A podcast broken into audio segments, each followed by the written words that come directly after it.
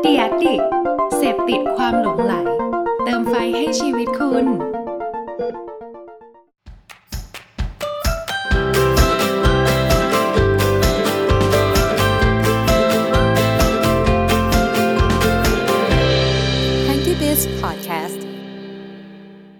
สวัสดีค่ะ ยินดีต้อนรับเข้าสู่รายการ Hunky b e a t Podcast นะคะ วันนี้ทุกคนก็อยู่กับมุกกุณิดาการวิทยาค่ะ เราคงจะปฏิเสธการเข้ามาของกระแสต่างๆ ที่เกิดขึ้นบนโลกไม่ได้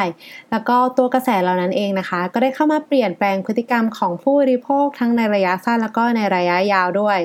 ซึ่งนั่นก็อาจจะหมายความว่าตัวกลยุทธ์การตลาดที่เราอาจจะเคยทำแล้วมันสักเซสในสมัยก่อนนะคะ มันอาจจะไม่สามารถใช้ได้แล้วในตอนนี้ก็เป็นไปได้ค่ะ แต่ถึงอย่างนั้นแล้วนะคะ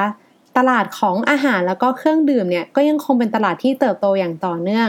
ดูได้จากสถิติของทางเว็บไซต์ Statista นะคะ ที่เขาได้คาดการมูลค่าตลาดในไทย ในปี 2020 อยู่ที่ 1,414 ล้านเหรียญสหรัฐ แล้วก็ในปี 2024 นะคะ คาดว่าจะเติบโตสูงถึง 2,684 ล้านเหรียญสหรัฐค่ะจากตรงนี้เองค่ะมันทำให้เราเห็นว่าตลาดเนี่ยยังคงเติบโตอย่างต่อเนื่อง บนพฤติกรรมของผู้บริโภคที่อาจจะมีความซับซ้อนมากขึ้น ต้องการความเป็น personalize มากขึ้นนะคะ นอกจากความต้องการที่เฉพาะตัวที่มากขึ้นเรื่อย ๆ แล้วเนี่ยก็ยังมีกระแสของการรักสุขภาพที่เติบโตอย่างต่อเนื่องในช่วง 10 ปีที่ผ่านมานี้ค่ะ ที่คนเราเนี่ยเริ่มหันมาสนใจอาหารการกิน การออกกำลังกาย การมีชีวิตที่ดีได้แบบยั่งยืน อีกทั้งยังใส่ใจในเรื่องของสิ่งแวดล้อมแล้วก็สังคมมากขึ้นด้วยค่ะ มันทำให้ธุรกิจอาหารอาจจะต้องมีการรื้อกลยุทธ์ที่อาจจะเน้นในเรื่องของรสชาติอาหารที่อร่อยเพียงอย่างเดียวไปก่อนนะคะ เพราะว่าในตอนนี้ค่ะมันเราต้องคำนึงถึงในเรื่องของสุขภาพของผู้บริโภคควบคู่กันไปด้วย รวมถึงการออกแบบแพคเกจจิ้งให้มีความโดดเด่น หรือว่าการดีไซน์เคทีต่างๆ ให้เหมาะสมกับยุคสมัย แล้วก็ตอบโจทย์ไลฟ์สไตล์ของผู้คนให้มากขึ้นนะคะ วันนี้เราเลยอยากจะมาแชร์ 10 กลยุทธ์การตลาดสำหรับธุรกิจอาหาร ในยุคที่ผู้บริโภคเปลี่ยนแปลงไป ธุรกิจอย่างเราก็ต้องปรับตัวและเปลี่ยนแปลงค่ะ ถ้าพร้อมแล้วก็ไปฟังกันเลยค่ะ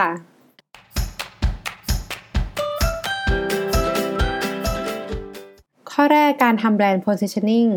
เราคือใครในตลาด ก่อนอื่นเลยนะคะ เราต้องหาตัวเองให้เจอก่อน ว่าเราคือใครในสมรภูมิที่ดูเดือดอย่างนี้ อาจจะลองตั้งคำถามกับตัวเองแบบง่าย ๆ ก็ได้ค่ะว่า ลูกค้าของเราเป็นใคร คนที่เราอยากจะขายเนี่ยเขาอยู่ที่ไหนบ้างนะคะ เขาเป็นคุณแม่ลูกอ่อนที่กำลังตามหาของกินให้กับทารกเด็กแรกเกิดที่เป็นลูกของเขาหรือเปล่า หรือว่าเขาเป็นนักเรียนมัธยมปลายที่กำลังจะเตรียมสอบเข้าแล้วเขาต้องการหาอะไรที่มากินแล้วเหมือนแบบบำรุงสมอง ช่วยในการจดจำให้ดีขึ้น นอกจากนั้นแล้วนะคะ เราต้องกลับมาถามตัวเองค่ะ ว่าตอนนี้เรามีศักยภาพเพียงพอไหมที่จะทำให้ลูกค้ารู้จักแบรนด์สินค้าของเรา ทีมของเราเนี่ยมีความพร้อมหรือเปล่าต้องพัฒนา skill ตรงไหนเพิ่มเติมไหมหรือว่า เราควรจะจ้างใครเข้ามาช่วยเพิ่มเติมที่จะช่วยให้เหมือนแบบลูกค้ารู้จักเราได้มากขึ้นไหมรวมถึงการถามคำถามว่าตลาดที่ธุรกิจของเราจะไปเนี่ยคือเป็นคนทั้งตลาดเลย หรือว่าเป็นคนเฉพาะกลุ่มที่อยู่ในตลาดนั้น ตรงนี้นะคะมันก็จะช่วยให้เราสามารถเลือกที่จะโฟกัสได้ดีขึ้น ถ้าเราเริ่มเห็นภาพว่าเราจะเป็นใครในตลาดนี้ค่ะ ข้อที่ 2 ดีไซน์ของแพคเกจจิ้งแพคเกจจิ้งเป็นเหมือนด่านแรกที่จะมาช่วยขายสินค้าของเราด้วยตัวของมันเองนะคะ ถ้าเราเอาสินค้าของเราไปวางบนเชลฟ์แล้วเราลองเปรียบเทียบดูว่า พอวางกับสินค้าของคนอื่นแล้วเนี่ยเรารอดหรือว่าเราร่วงนะคะ ถ้าวางแล้วจมเนี่ยโอกาสที่เราจะขายออกก็ยากมากค่ะ เราอาจจะต้องเริ่มกลับมา ตอบคำถามตัวเองให้ได้ก่อนค่ะว่าแพคเกจจิ้งของเราเนี่ยอยากให้ mood and tone ออกมาเป็นดีไซน์เป็นแบบไหน สีรูปทรงเนี่ยควรเป็นยังไงนะคะ การวางตำแหน่งของโลโก้ของแบรนด์เราเนี่ยก็สำคัญเหมือนกันค่ะว่า เราจะวางอยู่ในจุดไหน แล้วก็ทั้งเหมือนแบบบน packaging แล้วก็บนสื่อ content ต่างๆ ที่เราใช้นะคะ ซึ่งตรงนี้เองนะคะ แนะนำว่าถ้าเราไม่เก่งในเรื่องของดีไซน์ก็ให้จ้าง graphic designer นะคะ ที่เขามีประสบการณ์ให้เหมือนแบบมาช่วยตรงนี้น่าจะดีกว่าค่ะ ข้อที่ 3 ปรับเปลี่ยนภาพลักษณ์ของแบรนด์ให้เหมาะสม อย่างที่เราได้แชร์ไปในช่วงแรกนะคะ ว่าเราต้องมีการปรับเปลี่ยนไปตามยุคตามสมัย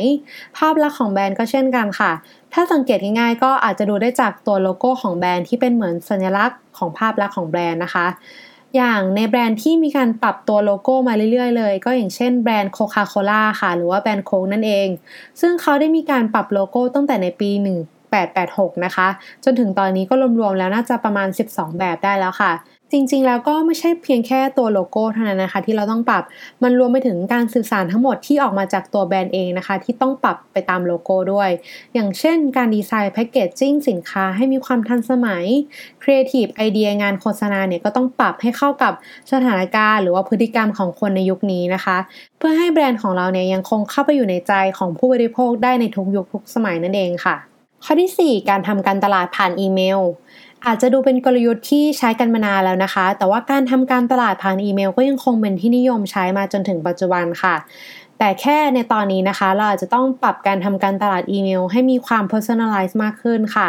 ด้วยการ track ข้อมูลของลูกค้าที่เขาเข้ามาใช้งานด้วย เช่น เราอาจจะมีการส่งเมลไปหาลูกค้าของเราโดยขึ้นต้นด้วยชื่อของเขานะคะ อย่างเช่นแบบสวัสดีคุณมุก แทนที่จะเป็นสวัสดีคุณลูกค้าที่เคารพนะคะ การเปลี่ยนแปลงแค่เล็กน้อยนะคะ คือมันจะส่งผลให้เกิดการ convert ของอีเมลที่มีความแตกต่างกันมากค่ะ เพราะลูกค้าของเราจะรู้สึกใกล้ชิดกับแบรนด์มากกว่า ถ้าแบรนด์เนี่ยสามารถเรียกชื่อของเขาได้จริง ๆ ค่ะ ข้อที่ 5 สร้างบล็อกบนเว็บไซต์เพิ่มการค้นหา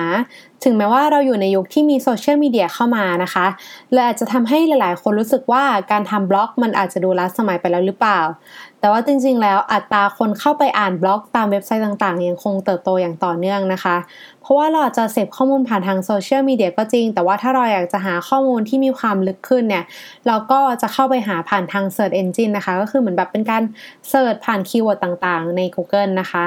มันทำให้การที่แบรนด์ของเราเนี่ยมีบล็อกไว้เหมือนแบบรอลูกค้าของเรานะคะ ก็เป็นการที่เราจะตอบโจทย์ของลูกค้าได้อีกทางหนึ่งค่ะ ซึ่งตัวกลยุทธ์นี้เนี่ยมันจะสามารถใช้ได้ทั้งธุรกิจแบบ B2B แล้วก็ B2C เลยค่ะโดยในฝั่งของ B2C เราจะเพิ่มเติมในเรื่องของบล็อกที่มีรีวิวจากคนที่เหมือนแบบเคยมากินที่ร้านเราจริง ๆ หรือว่าคนที่เคยซื้อสินค้าของเรากลับไปทานว่ารสชาติเป็นยังไงนะคะ ตรงนี้เองมันก็จะช่วยให้ผู้บริโภคเนี่ย ที่เขากำลังหาข้อมูลอยู่นะคะ ก็จะสามารถตัดสินใจได้ง่ายขึ้น แล้วก็รวดเร็วมากยิ่งขึ้นค่ะ ข้อที่ 6 หา partner ร่วมกันในแคมเปญต่างๆ การที่เราได้ partner โดยอาจจะมีกลุ่มลูกค้าที่ใกล้เคียงกัน แล้วก็สินค้าที่คอยสนับสนุนกันได้ด้วยเนี่ย มันก็จะเป็นการที่เราสามารถมาสร้างมูลค่าเพิ่มเติมร่วมกันทำให้ลูกค้าของเราทั้งสอง บริษัทนะคะ ได้ประสบการณ์ใหม่ๆ ร่วมกันมากขึ้น กลยุทธ์นี้นะคะเรียกได้ว่าสามารถใช้ได้ทั้งในระยะสั้นแล้วก็ในระยะยาวด้วย ตัวอย่างเคสในระยะยาวเช่นของเครือแมคโดนัลล์ค่ะ ที่เขาได้มีการจับมือกับ Coca-Cola เขาก็จะมีการขายเฉพาะเครื่องดื่มที่เป็นของโค้กนะคะ ในร้านของแมคโดนัลล์เท่านั้นค่ะ หรือว่าอย่างตัวอย่างในระยะสั้นนะคะ ก็จะเป็นการจับมือร่วมกันของ MK กับแบรนด์ Tiger Sugar ค่ะ ที่เขามีการออกมาขายชานมไข่มุกเสือในร้าน MK นะคะ โดยเขามีการปรับขนาดแก้วที่มีไซส์เล็กลงมา แล้วก็ในราคาที่ย่อมเยาวมากขึ้นค่ะ ก็เรียกได้ว่าเป็นการสร้างประสบการณ์ใหม่ๆ ให้กับผู้บริโภคอย่างเราได้เป็นอย่างดีเลยค่ะ ข้อที่ 7 สร้างจุดที่เป็น unique selling point หรือจุดที่ทำให้เราแตกต่างจากแบรนด์คู่แข่งทำไมลูกค้าถึงต้องเลือกซื้อแบรนด์สินค้าของเรา จุดนี้นอกจากจะทำให้เรามองภาพชัดเจนมากขึ้นแล้วนะคะ ยังช่วยให้เราสามารถสื่อสารกับลูกค้าได้ตรงจุดมากขึ้น ว่าเราโดดเด่นในเรื่องไหน แล้วก็ยังช่วยในเรื่องของการลงทุนด้วยค่ะ ราะว่าสำหรับนักลงทุนแล้วนะคะ ถ้าธุรกิจที่ไม่มี unique selling point เนี่ยก็เหมือนกับธุรกิจที่ดูไม่มีอนาคตในเรื่องของการลงทุนเท่าไหร่ค่ะ ถ้ายังมองภาพไม่ชัดว่าธุรกิจเนี่ยจะไปแข่งขันกับแบรนด์อื่น ๆ ได้ยังไงนะคะข้อที่ 8 แบรนด์เป็นเจ้าภาพงานอีเวนต์ต่างๆ เราจะสังเกตเห็นได้ว่าหลายๆ แบรนด์ใหญ่นะคะเขาก็จะมีการที่ไปเป็นสปอนเซอร์ให้กับงานอีเวนต์ต่างๆ เพื่อเป็นการ PR แบรนด์ไปในตัว แต่ว่าในยุค ปัจจุบันนะคะ ที่ความต้องการของผู้บริโภคเนี่ยมีความซับซ้อนมากขึ้น และยิ่งเหมือนแบบมีสถานการณ์ของตัวโควิด -19 เข้ามา มันทำให้การจัดอีเวนต์อาหารในอนาคตนะคะ คงจะมีรูปแบบที่เฉพาะมากขึ้น อีกทั้งยังต้องคำนึงในเรื่องของความปลอดภัยของคนมาเดินงาน แล้วก็ร้านค้ามากขึ้นแน่ๆค่ะดังนั้นการที่แบรนด์จะเลือกไปเป็นสปอนเซอร์หรือว่าไปเป็นเจ้าภาพในงานอีเวนต์ไหนนะคะก็ต้องศึกษาลักษณะของอีเวนต์ที่จะเกิดขึ้นให้ดี เพื่อให้การสนับสนุนมีประสิทธิภาพมากที่สุด แล้วก็ไม่ส่งผลต่อภาพลักษณ์ด้านลบของแบรนด์ด้วยค่ะ ข้อที่ 9 สิทธิประโยชน์สำหรับช่วงเวลาพิเศษเรียกได้ว่าเป็นกลยุทธ์ที่ทุกแบรนด์มีการจัดโปรอยู่เรื่อยๆ อยู่แล้วใช่ไหมคะ แต่ว่าในปัจจุบันค่ะ การทำโปรโมชั่นในยุคนี้คือ ถ้าไม่ดึงดูดจริง ๆนะคะ ลูกค้าอาจจะมองว่า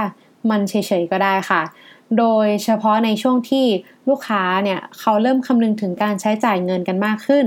แล้วก็รูปแบบของการบริโภคก็เปลี่ยนไปในแต่ละช่วงเหตุการณ์ที่เกิดขึ้นนะคะ อย่างในช่วงนี้ที่คนเริ่มใช้ชีวิตอยู่บ้านมากขึ้น แล้วก็มีการอยู่กับครอบครัวมากขึ้นนะคะ ทิศทางของสินค้าที่ได้รับความนิยมเนี่ยก็จะเป็นพวกวัตถุดิบอาหารที่ทำกินเองได้ที่บ้านเซต DIY หรือว่าจะเป็นชานมไข่มุกไซส์แกนลอนนะคะ ที่สามารถเก็บไว้ทานได้นานมากขึ้น ซึ่งนี่ก็เป็นจุดสำคัญที่แบรนด์จะต้องเฝ้าระวัง แล้วก็ฟังเสียงของผู้บริโภคให้ดีค่ะ ถ้าเราสามารถปรับตัวได้เร็ว แล้วก็ออกโปรโมชั่นที่ตรงกับความต้องการของผู้บริโภคนะคะ นอกจากที่เราจะได้ยอดขายที่เพิ่มขึ้นแล้ว เราจะยังได้เข้าไปอยู่ในใจของผู้บริโภคได้ค่ะว่า แบรนด์นี้เนี่ยมีการออกโปรมาตรงกับที่เขาต้องการจริง ๆ มันทำให้การออกโปรโมชั่นในครั้งหน้านะคะแล้วจะมีฐานแฟนที่รอติดตาม แล้วก็สนับสนุนเรามากขึ้นเรื่อย ๆ ค่ะ ข้อสุดท้ายข้อที่ 10 การทำการตลาดผ่านทางโซเชียลมีเดียสื่อออนไลน์ที่ถูกกลายมาเป็นช่องทางหลักของคนหลายกลุ่ม มันทำให้แบรนด์เองก็ต้องปรับตัวเข้ามาคุยกับลูกค้าผ่านทางช่องทางนี้ด้วยนะคะ นอกจากการที่แบรนด์จะมีช่องทางหลักที่ทำคอนเทนต์ของตัวเองแล้ว การที่จะเลือกใช้อินฟลูเอนเซอร์ในแพลตฟอร์มต่างๆ ก็จะเป็นการช่วยดันสินค้าของแบรนด์ได้ดีมากค่ะ โดยแบรนด์อาจจะต้องกลับมาทำการบ้านก่อนนะคะ ว่าจะเลือกใช้อินฟลูเอนเซอร์ในแพลตฟอร์มไหน เพื่ออะไร แล้วก็ใช้ใครที่เหมาะสมกับแบรนด์จริง ๆ ค่ะ สุดท้ายแล้วนะคะ กลยุทธ์เนี่ยหลาย ๆ อย่างก็คงเหมือนเดิมนะคะ เพียงแต่การนำกลยุทธ์มาใช้จริง จะต้องมีการปรับให้เหมาะสมกับบริบทสังคม แล้วก็พฤติกรรมของผู้บริโภคในช่วงเวลานั้น ๆ ด้วย ถึงจะทำให้ธุรกิจอาหารของเราสามารถเข้าไปอยู่ในใจของผู้บริโภคได้จริง ๆ ค่ะ เคล็ดลับเพิ่มเติมนะคะก็คือแบรนด์เนี่ยต้องหันมาฟังเสียงของลูกค้าให้มากขึ้นค่ะทำความเข้าใจกับความเห็นต่างๆ ที่เกิดขึ้น และแบรนด์จะเห็นคำใบ้ที่ลูกค้าบอกเองค่ะว่า ลูกค้าเนี่ยเขาอยากให้แบรนด์ออกกลยุทธ์อะไรให้เขาค่ะ ก็สามารถติดตามรายการ Hunky Biz Podcast นะคะ ในช่องของ d e d i c Podcast ร่วมกันกับพี่ๆรายการอื่นๆเลยยังไงก็วันนี้ต้องขอตัวลาไปก่อนนะคะขอบคุณค่ะสวัสดีค่ะ